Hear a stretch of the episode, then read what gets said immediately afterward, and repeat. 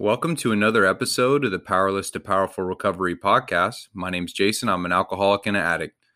As always, our mission is to share experience, strength, and hope across multiple media platforms. The story of addiction and the road to recovery.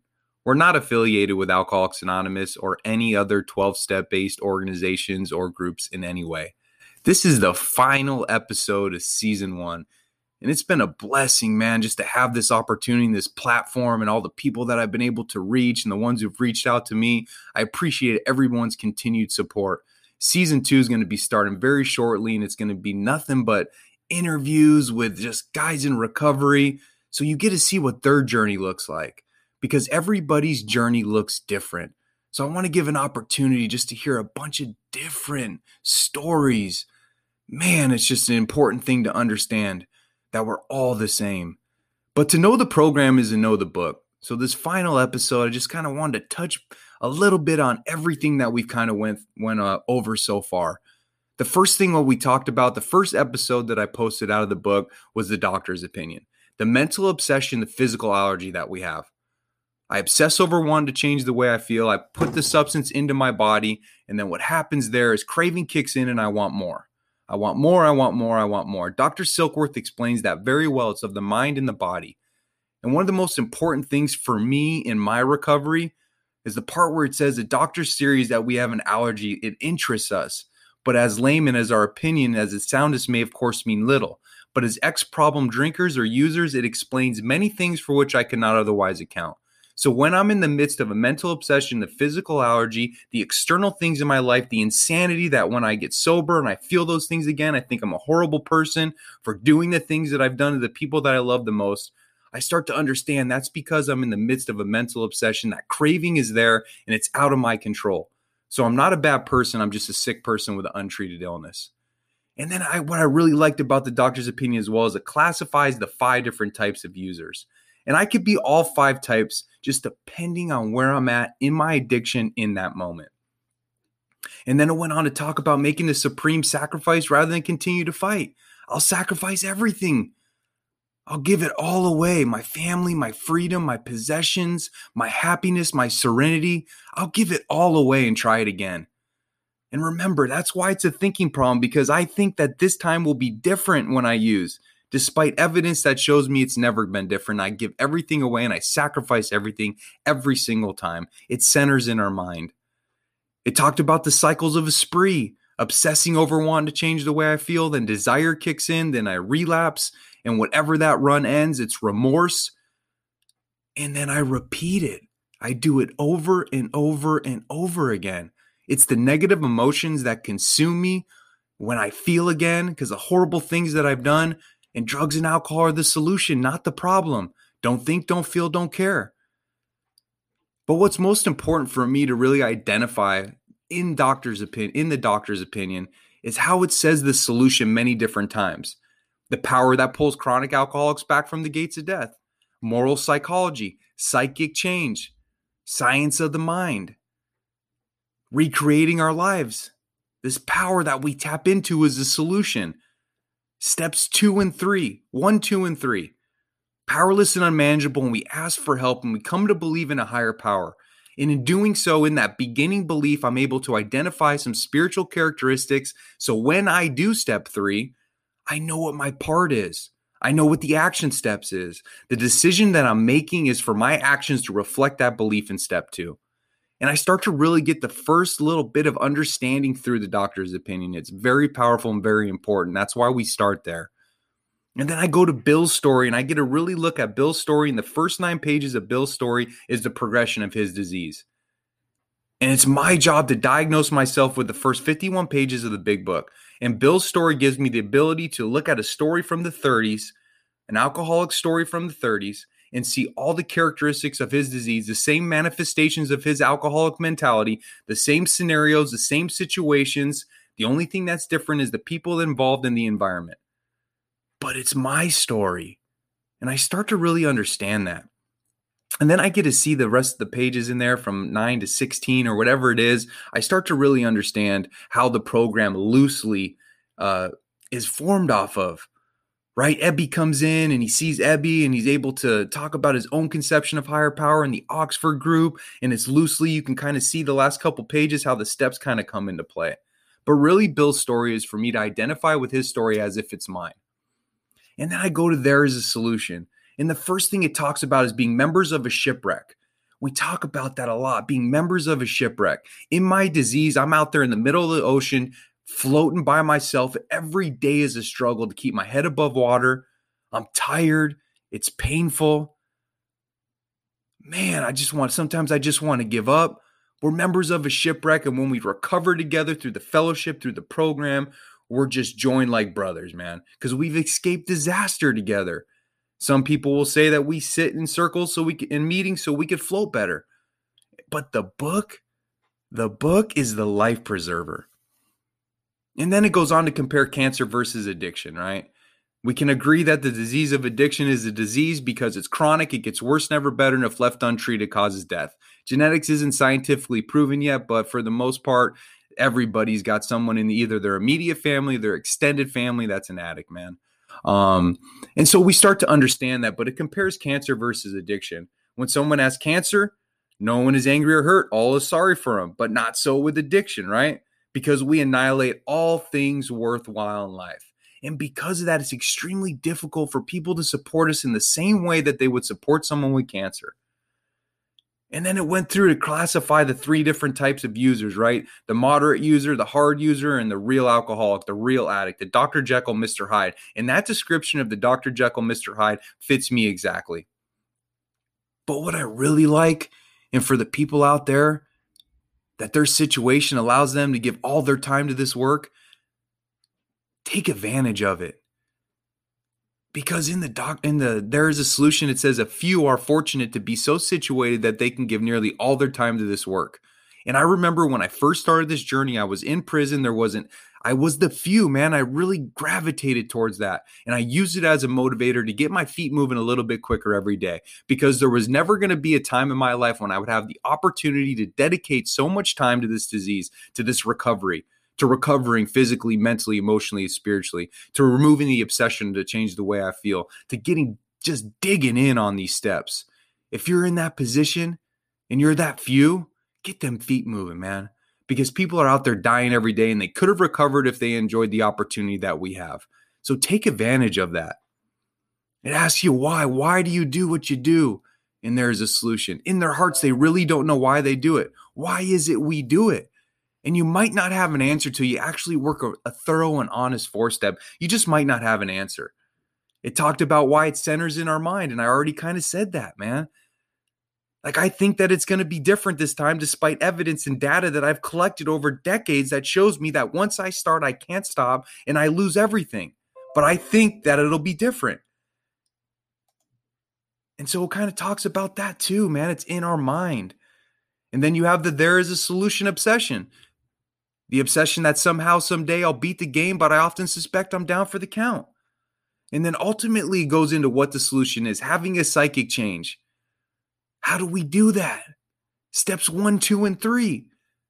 That is the solution. And then ultimately, gives a story that kind of wraps it up a little bit. All this is allowing you to identify with everything that we've just talked about so far that leads you into step one. So, when you get to step one, more about alcoholism, you're able to fully concede your innermost self that you're an alcoholic and addict. That's it. Nobody comes to the program and to the fellowship and to listen to podcasts and go to meetings and get a sponsor when you're all stars at life. It just doesn't happen. It's not like, oh, my life's so good that I think today I'm going to go check out a meeting. We come when we've been given the gift of pain and desperation. But the key is, is to capitalize on that pain and get recovery and not relief because it's real easy to mistake relief for recovery. But more about alcoholism, make some points, man. And we have the obsession for more about alcoholism right? There's the idea that somehow, someday, we'll be able to control and enjoy our using is the great obsession of every abnormal user. But the persistence of the illusion is astonishing that will pursue it to the gates of insanity or death. I'll continue to try to prove myself exceptions to the rule, therefore non alcoholic, and I'll pursue that till I die or I go insane.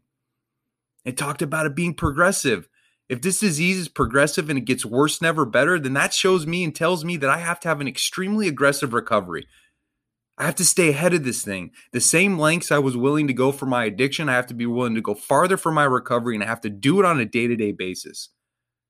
And then what it does is it makes th- it makes four major points, and then a story from one of the first hundred members. The first story is about it being progressive, right? The guy stopped for 25 years, remained bone dry, exceptional man. He picked up again and was dead within four years. The case this this story contains a powerful lesson. Most of us believe that if we remain sober for a long stretch, we could therefore drink normally.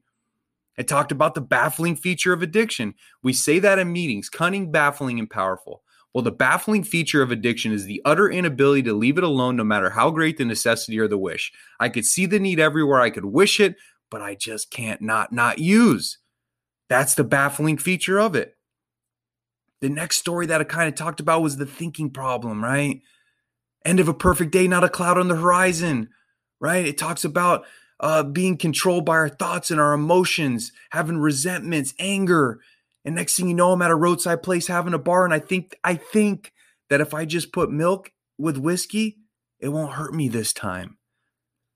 And then the jaywalking story. And I love reading the jaywalking story for the first time with a newcomer. And I remember my experience. And the whole time I'm reading that, man, I'm thinking this jaywalker is nuts. But if you substitute jaywalking for addiction, the illustration would fit us exactly. And it's a real eye opening moment because you get to really see the insanity of this thing. And then we talk about self knowledge as well in this chapter. Self knowledge, the easiest way I could explain self knowledge is this if I go to the doctor and the doctor tells me, hey, Jason, you got cancer. And if you don't treat it, you're going to die. It's going to get worse, never better. You've seen people all around you have died from cancer. And I tell the doctor, hey, doc, Thanks for the information. Now I know. See you later. It's the same thing with our addiction. Just knowing and not treating it isn't going to get the job done. Self knowledge will never fix it. Just the powerless and the unmanageability of the addiction, man. But most importantly, at the very end of the chapter, it says most alcoholics have to be pretty badly mangled before they're able to get results. We got to wave that white flag. This is the last resort. We got to feel defeated. We got to feel that pain. We got to capitalize on it to do something different, man. It's so critical. Ultimately, leading from step one to really truly understand that, then that gives us the ability to go into step two. The principle associated with step one is honesty, the principle associated with step two is hope. So I'm admitting that I'm insane in step one, and I'm hoping and believing in a higher power that can restore me to sanity in step two. And I really love we agnostics. It makes a whole bunch of major points in there. And what we agnostics is designed to do is it's designed to take every single objection away from you. It rebuttals you before you can give an objection. So it takes them all away from you. So ultimately, you can believe at the end. And the first thing it starts out is it talks about the morals and values and philosophical convictions galore, but we couldn't live up to them even though we tried. So just having morals and values and and wanting to be a good father, son, husband, and brother, and to be loving and sober and honest and forgiving and understanding and tolerant and committed and active and and all those things, just wanting to do that isn't enough because lack of power, that was our dilemma. We had to find a power by which we could live, and it had to be a power great in ourselves. So we tap into this belief, this beginning belief. We list some morals, some values, some spiritual characteristics, all those things that are important to us that we believe our higher power to be, and we make a decision in step three to to to live that way, to let our actions reflect it. So that's the first thing it talks about. And kind of, and then it kind of goes into being prejudiced about God, uh, having it impressed upon us as a child, or having a resentment towards God. And the easiest thing that I've ever been able to do with anyone I've ever worked with, that this is a troubled area for them. When you see the word G O D, it means good, orderly direction. Good, orderly direction. And it's worked every time. Let's start there. Because just like your disease is progressive, just like your recovery is progressive, spirituality is progressive as well. And then it goes into just believe. Remember, came to believe. All we want you to believe. And in that part in the book, it has some very powerful vocabulary. You don't even have to fully define or comprehend that power. You just got to be willing to believe, and you'll get results.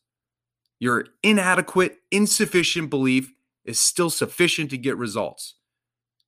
It's open to all men, and you don't have to consider another's conception of God. It's open to everyone.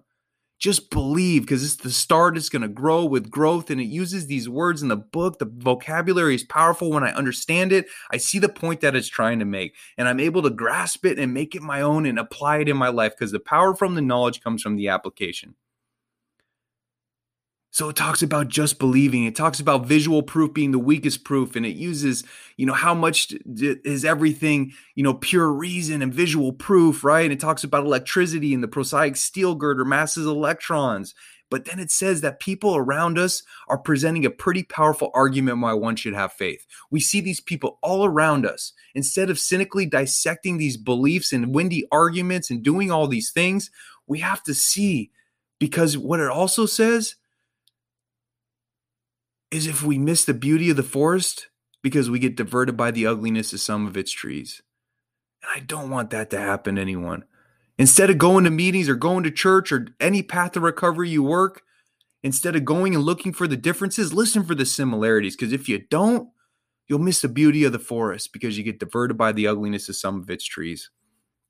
It talked about having faith and stepping bridge to shore.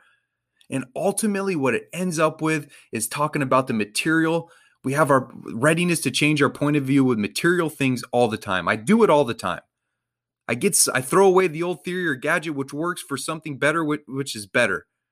This is better. So you can't tell me you don't have your point to change material world. You can't tell me you don't have the capacity for faith because we're sitting here right now. You can't tell me that just having morals and values is good enough because you've always had them, but your actions reflect something different. You can't tell me that you have to have pure visual proof. You can't tell me you just can't do it. So at this point, are you willing to believe that there's a power great in yourself? And let's start there. But it's important to list the spiritual characteristics that we can live by. And then ultimately, we transition into how it works in step three. You know, in step three, the principle associated with that is faith. For me, step three has a couple major parts. The first part is the actor scenario. And I start to try to arrange life to suit myself. So I'm an actor and it's exhausting right? On one occasion, I'm more demanding than gracious. I have varied traits, right? I want everyone to do as I wished. If everyone did what I wanted, the show would be great. But it doesn't work that way because I'm running on self. And then it goes into the hundred forms of self, right? Basically, letting us know that we have to have God. We have to have God in our life. And one of my favorite parts, it says, next hereafter in this drama of life, God was going to be our director. He is the Father. We are His children. He is the principal. We are His agents. Most good ideas are simple, and this was the keystone through the new and triumphant arc to which we passed to freedom. When we sincerely, keyword sincerely, took such a position, all sorts of remarkable things followed. Why? Because we had a new employer.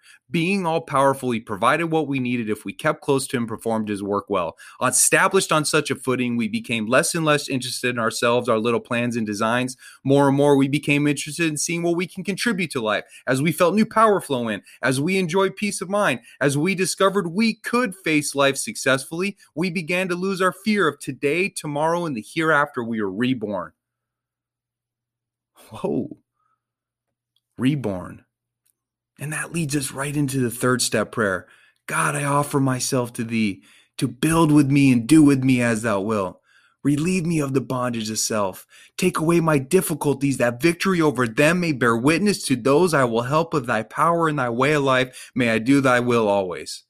Let everybody bear witness to the change in me, to how powerful you are. And when I become visual proof and they see that, I'll be able to help them of thy power, thy love, and thy way of life. May I do thy will always. And that's the decision I'm making. My decision is let my actions reflect my belief in to live in God's will and to, and to channel that power that flows through me and in me and gives me the ability to make these changes that I've wanted to do for so long, but I just haven't been able to start or do it long enough to get some results. But God can make that possible. But I have to sincerely take that position and that that leads us into step three. And then from step three we can kind of get into step four now. And it says next next we launched on the course of vigorous action. Vigorous meaning with energy intensity and force. It doesn't say take your sweet ass time. It says vigorous and strenuous effort to face and rid yourself of the things that have been blocking you. Because remember it's a fact finding fact facing basis. The step four's got three major parts. The first part's the resentments. Strenuous and vigorous effort fact finding, fact facing process. You hear people say it all the time resentments are the number one offender. It destroys more alcoholics than anything else. We considered its common manifestations. The reason it's the number one offender because when I wrote all my resentments down and I ultimately look at that fourth column, which is my part, and I see that, I start to understand that I play a part in every single resentment the lying, the cheating, the manipulating, the stealing, the selfishness, the self centeredness, the ego. So that tells me today if I'm creating a resentment in my life, I'm playing a part in it because I played a part in every other single one of them.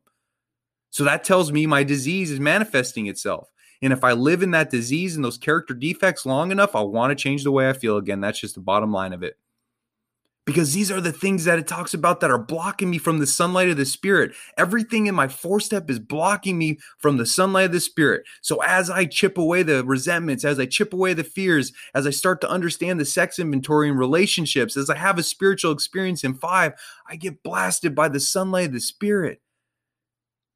And if you've seen me lately, I got a good tan.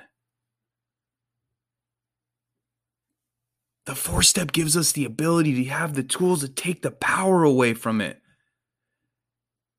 And the four step gives us so after we make this list, first we're going to say, we're going to write it all down. Who you mad at, why you mad at them, what did it affect your, pro- your pocketbook, your self esteem, your pride, your emotional security. And then we look at our part. And once we have all that down there, it's important to sit down with a sponsor and to really identify how you're going to able be able to start start the healing process. The book gives us four major tools. The first tool is to treat people like they're sick because they, like ourselves, are sick too. So you got to understand that they're sick and that's what it looks like, or they're doing the best with what they got, and it isn't much. If they're an addict, what do you expect? And it talks about destroying our chance of being helpful. If my very life depends upon the constant thought of others and how I may help meet their needs, if I'm creating resentment over you, I surely can't help you. And if you're like me, when you create resentments and the amount of space that it rents in your head, you ain't going to be able to help anyone because all you're doing is plotting all day. Page 552 is the third tool.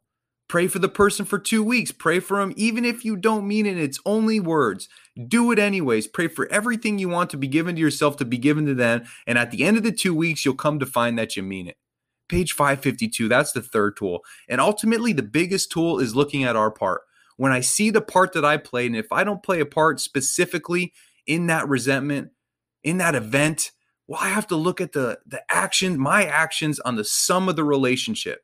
If I look at the total sum of the interactions in that relationship, my part is way greater and it always has been. So that gives me the ability to understand, man. But the resentments will kill you. And then ultimately, it kind of leads into the fears, you know.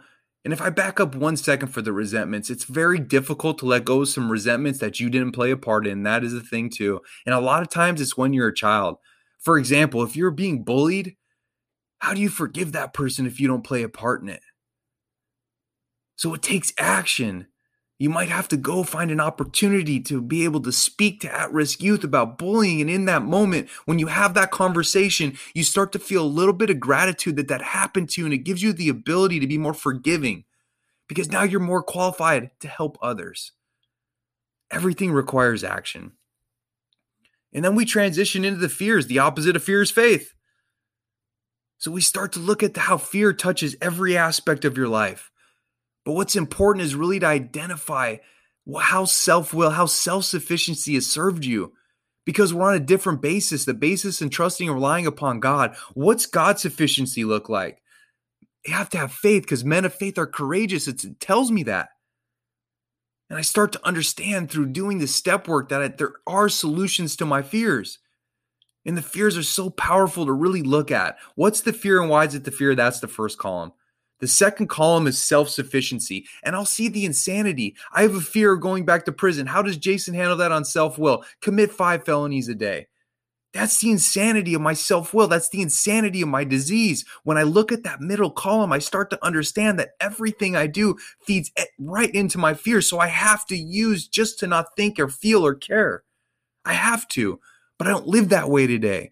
I'm trusting and relying upon God.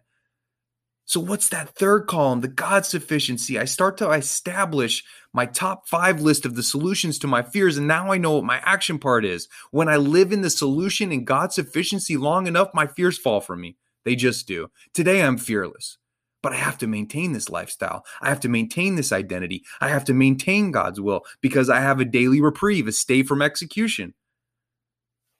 So I have to really look at these fears. But most importantly is that third column. And when I sit down with my sponsor and I go over that third column, I'm able to look at the new solutions to my fears. And it gives me the blueprint of how to overcome them. And then I look at the sex inventory and I start to just deflate ego real quick. In the beginning of the book, in the first chapter of it, it starts on the very bottom of 68. Well, 69 really, it's kind of funny, but you know, that's where you'll find the the, the meat of uh, the sex inventory. It says we all have sex problems. Let's not get way off track. So, what we're going to do is we're going to analyze the past relationships that we've had so ultimately we can see where we were, went wrong. The four step gives us the ability to basically have the clear cut game plan of exactly every single thing that I need to change. I have it all on paper in front of me in black and white. I got to do the opposite of everything I used to do. Everything that I uh, see, the fact finding, fact facing basis, my four step, I got to change everything there. So this way I could shape a new ideal. And it talks about that, a sane and healthy ideal of my future sex life. If life is a series of relationships and I don't know how to have them because I've been involved in them, and I start to see that through doing the, the sex inventory, you know, the sex inventory, sure, it's about sexual relationships, but really what it's about, total the totality of it is how to have meaningful relationships going further, how to shape the sane and sound ideal for our future sex life. And it says, whatever we our ideal turns out to be, we must be willing to grow toward it. I have to be willing to grow toward that. In order to attract that relationship, I got to possess those qualities that I'm looking for.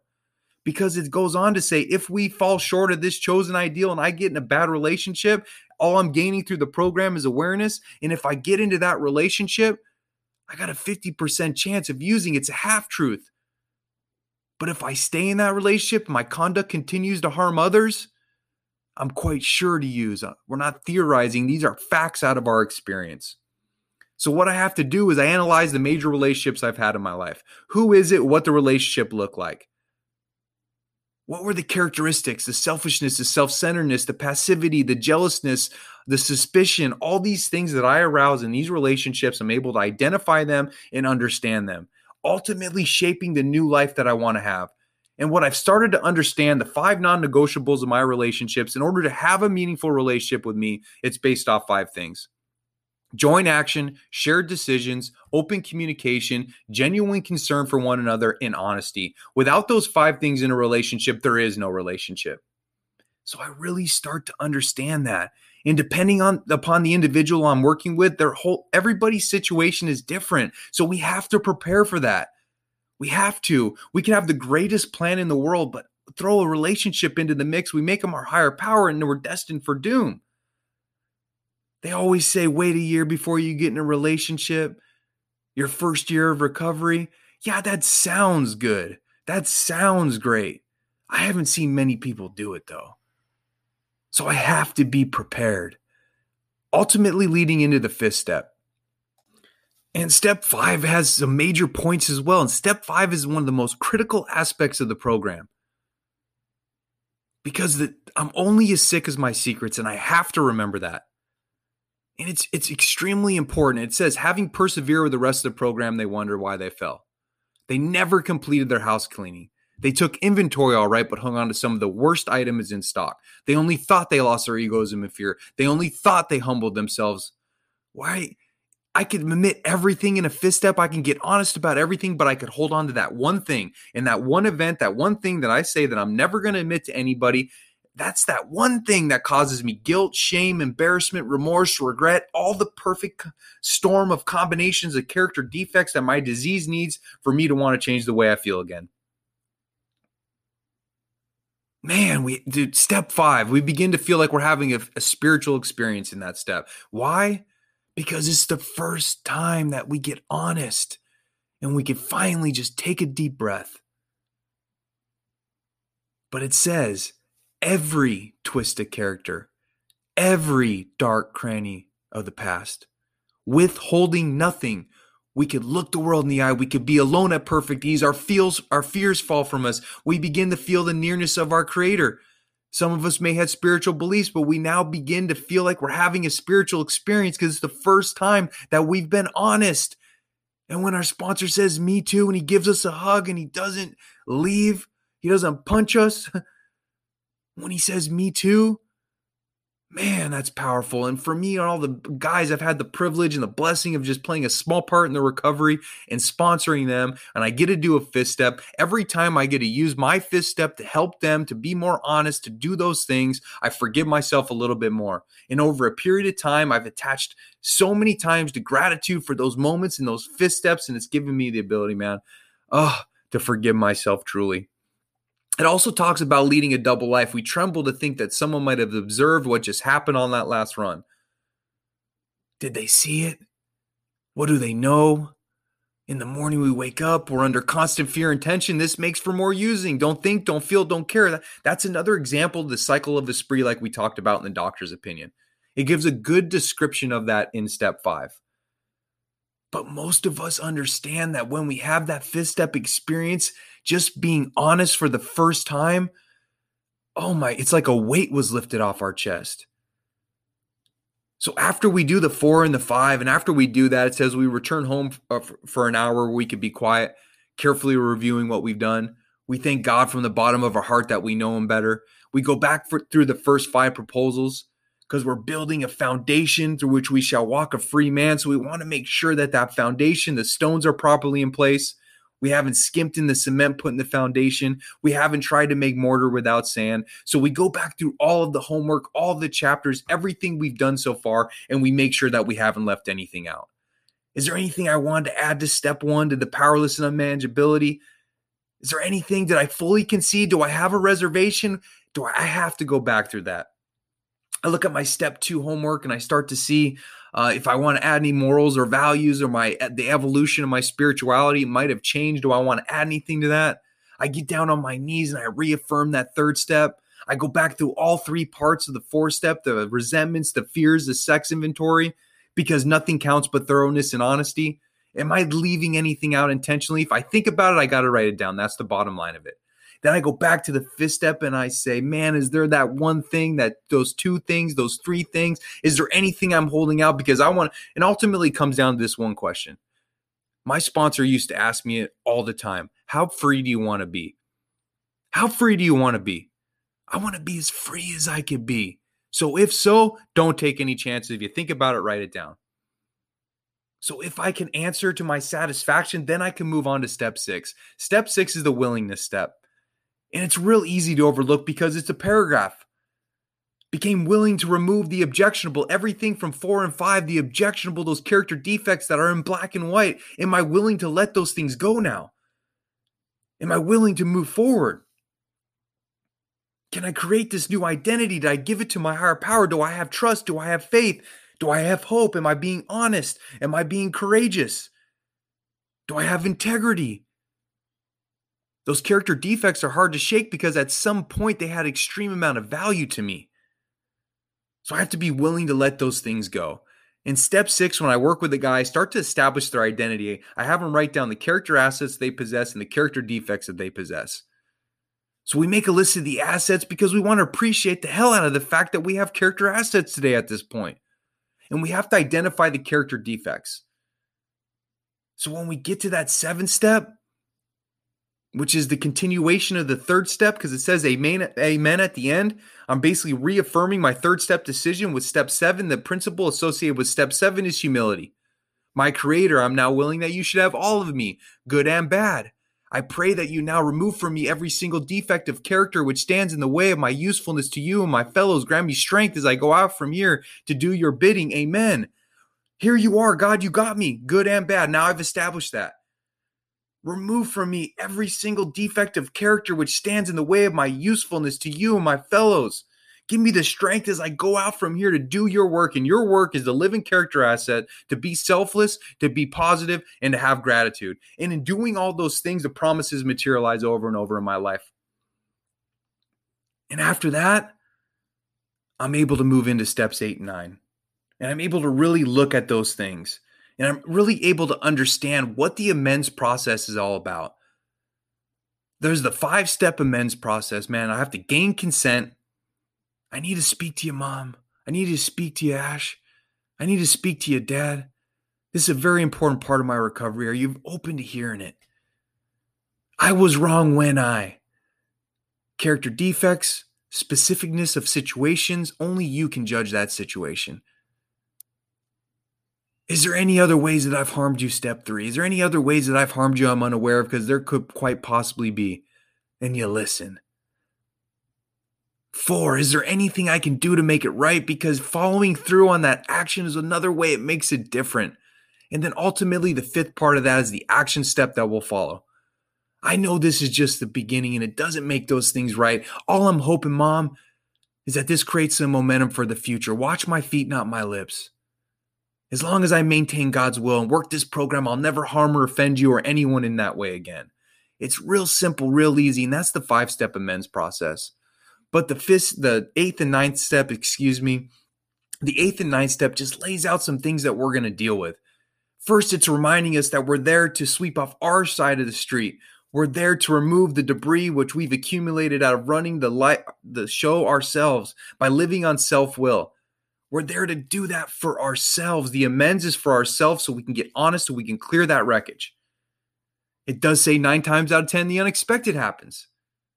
But you also got to remember that 10 or 20 years of drunkenness will make a skeptic out of anyone. So this is the beginning.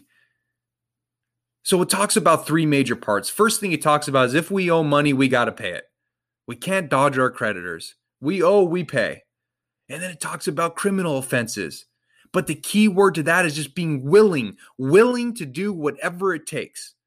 I'm willing to do anything I have to do to maintain the way I feel today and God's presence in my life and this identity and the relationships that I have and the true happiness that's the internal connection that brings me joy. I have to be willing to do anything it takes. And if that means standing in front of a judge admitting my wrongs, I'm willing to do whatever it takes. And then it talks about the family. We have to take the lead a much more important pr- demonstration of our principles lies re- before us in our respected homes. You got to remember, we so shockingly treated the family. We have to take the lead. A remorseful mumbling won't fit the bill at all. It just won't. We can't just talk about it, we have to be about it, and we have to do it at all times. Because again, we're like a tornado roaring our way through the lives of others living with an addict, loving an addict were tornadoes in their lives. So we have to understand that. And no matter what happens at home, no matter what, we stay in God's will. And that's how they know it's different. We react, it's bad, but when we respond, it should be healthy. And that's what the program is teaching us. And then it talks about domestic relationships with your girlfriend or your boyfriend or whatever the case looks like for you. It says, should we tell her in detail? She'll want to know everything. Not always, we think. If she knows we've been wild, man, and it's it's completely up to you the way you handle that situation. Whether it's going to be character defects you're going to admit or you're going to admit specificness. And it's your opportunity to sit down with your sponsor and really go over every single amends that you're going to have to make and figure out the healthiest way because we never want to cause more harm to save our own skin. We don't want to do that. We never want to cause more harm. So you make the list, the ones you can do now, the ones that are going to have to wait, the ones that are going to be living, and you get to making them right away. You have to make them. You can't drag your feet on this step either. And it's you know, it's going to continue for a lifetime. So then we move on to step 10. And so when we get to step 10, we start to look at the maintenance steps of the program. So looking at step 10, we have to understand the the principle associated with step 10 is perseverance. Because this is going to continue for a lifetime. When these things crop up, you know, I love when people say I'm going to go home at night and I'm going to do a step 10. That is step 11. Step 10 tells me when these things crop up at once. We apply the program at once. It doesn't say hold on to it, chew on it, sit in it, and then go home at night and write about it. It says when these things crop up, we continue to watch for fear, resentment, dishonesty, and selfishness. In a previous episode, I talked about character defects, and the way that I look at my character defects is as in a tree. And the four roots of that tree is fear, resentment, dishonesty, and selfishness. If I can keep those four things in check, the roots won't take soil. My character defect tree won't grow because if it grows, the branches that stem out are hundreds upon hundreds of other character defects. That could be overwhelming. But if I keep those four in check, that tree just doesn't grow. So I have to watch out for those four things, especially on a day to day basis. And when they crop up, I apply the basic tools of the program. And it says right after it says that in the book, it says the three basic tools of the program get connected to God's will, talk about the way I feel, and when all else fails, I go find someone to help because it immediately gets me out of self. Because remember, it's easy to let up on the spiritual program of action and rest on our laurels, but we're headed for trouble if we do, because drugs and alcohol is a subtle foe. What we have is a daily reprieve. A reprieve is a stay from execution, a daily reprieve contingent on the maintenance of our spiritual condition. Every day I have to maintain my spiritual condition because this disease wants me dead. I can't get complacent. I can't rest on my laurels. I can't say, oh, I'm at step 10 now. I'm going to take my foot off the gas. Oh, I, I those amends. I'll, I did a couple of them. I'll do them later. I'm willing to do them. We have to continue to take action on suit up and show up every day. We have to because this this thing, this thing wants us dead. A daily reprieve. A reprieve again is a stay from execution. They give the, that to people on death row. We're on death row with this disease. So if you want a reprieve, if you want to stay from execution, maintain your spiritual fitness. And it talks about needing more action, ultimately leading into step 11.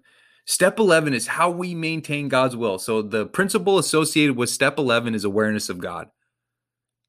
Am I aware of my actions on a day to day basis? The easiest way I could explain the difference between God's will and self will, it's real simple for me. My will, Jason's will, self will is character defects, selfishness, and negativity. God's will, that's very simplest form for me to understand it and be able to apply it to be aware of which will I'm in and operating in and living in. God's will is to be positive, to have gratitude, to be selfless, and to live in character assets.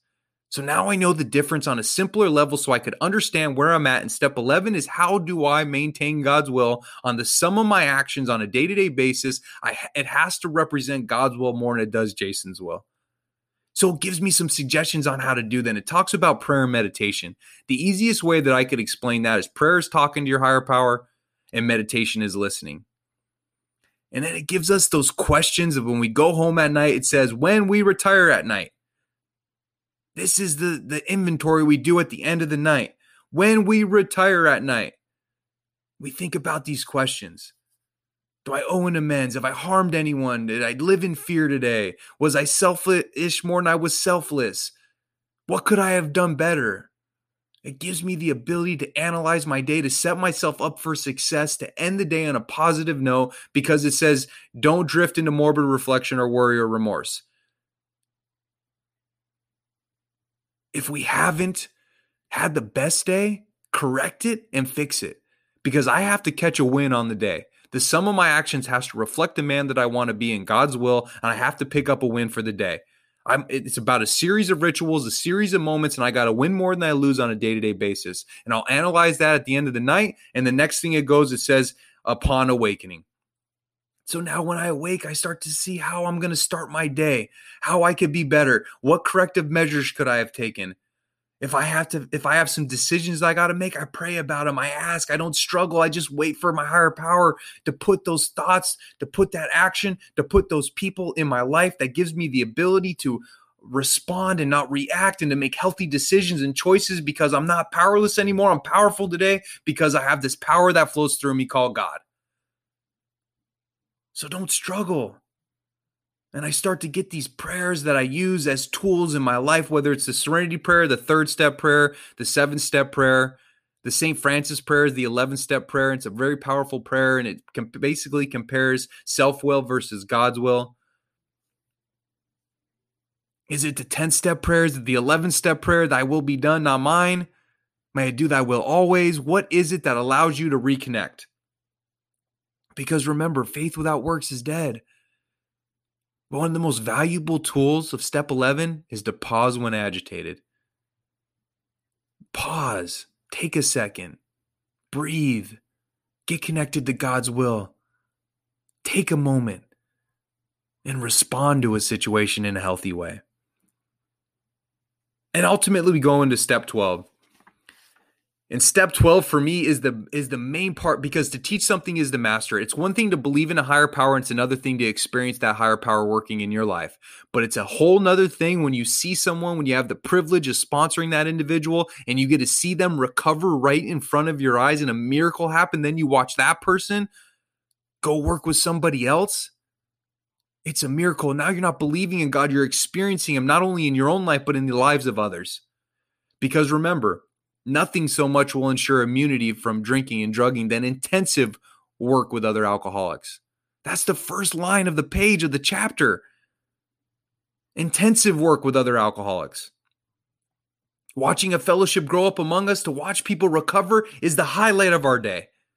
But you got to remember, you can never force yourself on anyone. You can't want it more than they do and be careful. You get, you know, step 12 just gives you a whole bunch of suggestions on your first meeting, your second meeting, just some things to be careful of to watch out for because we don't we always got to remember, man, the, the, biggest thing for me is the most valuable thing I can give to anyone is my time. That's the most valuable thing. Because once I start giving them things and paying for things and letting them move in with me and doing all these things, I have to watch their motives. I have to watch my motives and I could be abling them. I could be hurting him more than I could be helping him. I got to remember those things. And the first meeting gives us some suggestions on that. And then again, you know, the breakdown of the steps and then the spiritual solution to be able to explain that to him. Then it goes into a second meeting, right? And I and it also talks about being the good Samaritan. I have to do these things anytime, anywhere. When God puts someone in front of me, I have to be willing to suit up and show up and extend the hand of, of Alcoholics Anonymous to him because I'm responsible for that. But one of the most important parts for me that always sticks out it says, job or no job, wife or no wife, we simply do not stop using if we place dependence upon people ahead of dependence upon God. The main object of this book is enable you to find a power greater than yourself which will solve your problems. Quite as important was the discovery that spiritual principles would solve all my problems. The point is is to find God of your own understanding. And it talks about being spiritually fit, man. We could do all sorts of remarkable things that alcoholic and addicts aren't supposed to do. But the most important part about step 12, it gives you the ability to forgive yourself. Because that's the million dollar question. How do you forgive yourself for the guilt, the shame, the horrible things that you've done to the people you love your most? How do you do that? By utilizing your past to help others. Your past becoming your greatest asset. We don't regret the past nor wish to shut the door on it. Every time I sit down with someone, I do a four step and a fifth step. Every time I share at a meeting and people are nodding their heads. Every time I hear someone say something that relates to my story and I approach them after the meeting. Every time I have meaningful conversations about the past, I become grateful for it. And over a period of time of doing that enough, I don't regret the past nor wish to shut the door on it. One of my most valuable tools today is my previous experience because I'm more qualified to help others. That's what step 12 is all about. Not only that, but to teach something is to master, and you're continuously working the steps. And if you're like me, you have to do it over and over and over again to retain it. Working out and recovery are the same thing. I have to hit sets and reps on a day to day basis because if I don't, I'll lose it. Same thing working out, same thing with recovery. But it'll be the highlight of your day. I can promise you, it's an experience you don't want to miss everybody learns from mistakes with step 12 but the most thing the biggest thing that you have to remember the only way you fail your sponsee is by not showing up. That's it man. Because that power will show up if you do. And that power that flows through you gives you the ability to connect with that individual. And then you become spiritually intoxicated so that's kind of just like a brief rundown of all the steps, man. Just kind of just going over them and just touching bases on little things. Everybody's journey looks different, right? Everybody's experience is different, but the steps, it's not my program, it's the program. The book, it says the book's meant to be suggestive only. That's a whole nother discussion. I could do a whole episode on that. For me, it tells me exactly what I do, what I need to do. If I want what they have, I got to do what they did. But I get it. This is the final episode of season one, and it's just been such a blessing, man, to have this platform, this opportunity. I want to thank everyone out there for all their continued support and the ones reaching out to me and the people I've been able to reconnect with all over the world that have reached out to me and I've been able just to point them in the right direction or be someone supportive or I could just listen or I could help or I could share suggestions or I can get them to a meeting. The guys that have reached out to me that I'm sponsoring now, the comments that I get from everyone, it just warms my heart and it's just, I'm just filled with gratitude. So I just want to take this last moment just to thank everyone for being supportive and being a part of my recovery because it takes a team. The next episode will be the first episode of season two. In season two is going to be all friends, family, recovery all stars sharing their experience, their strength, their hope, their journey. So everyone can kind of see how similar we are, but how everyone's recovery journey looks different everybody's journey to find recovery, to get to that point of pain and desperation and misery, looks a little different too. So tune in for season two because it's going to be awesome. So buckle up.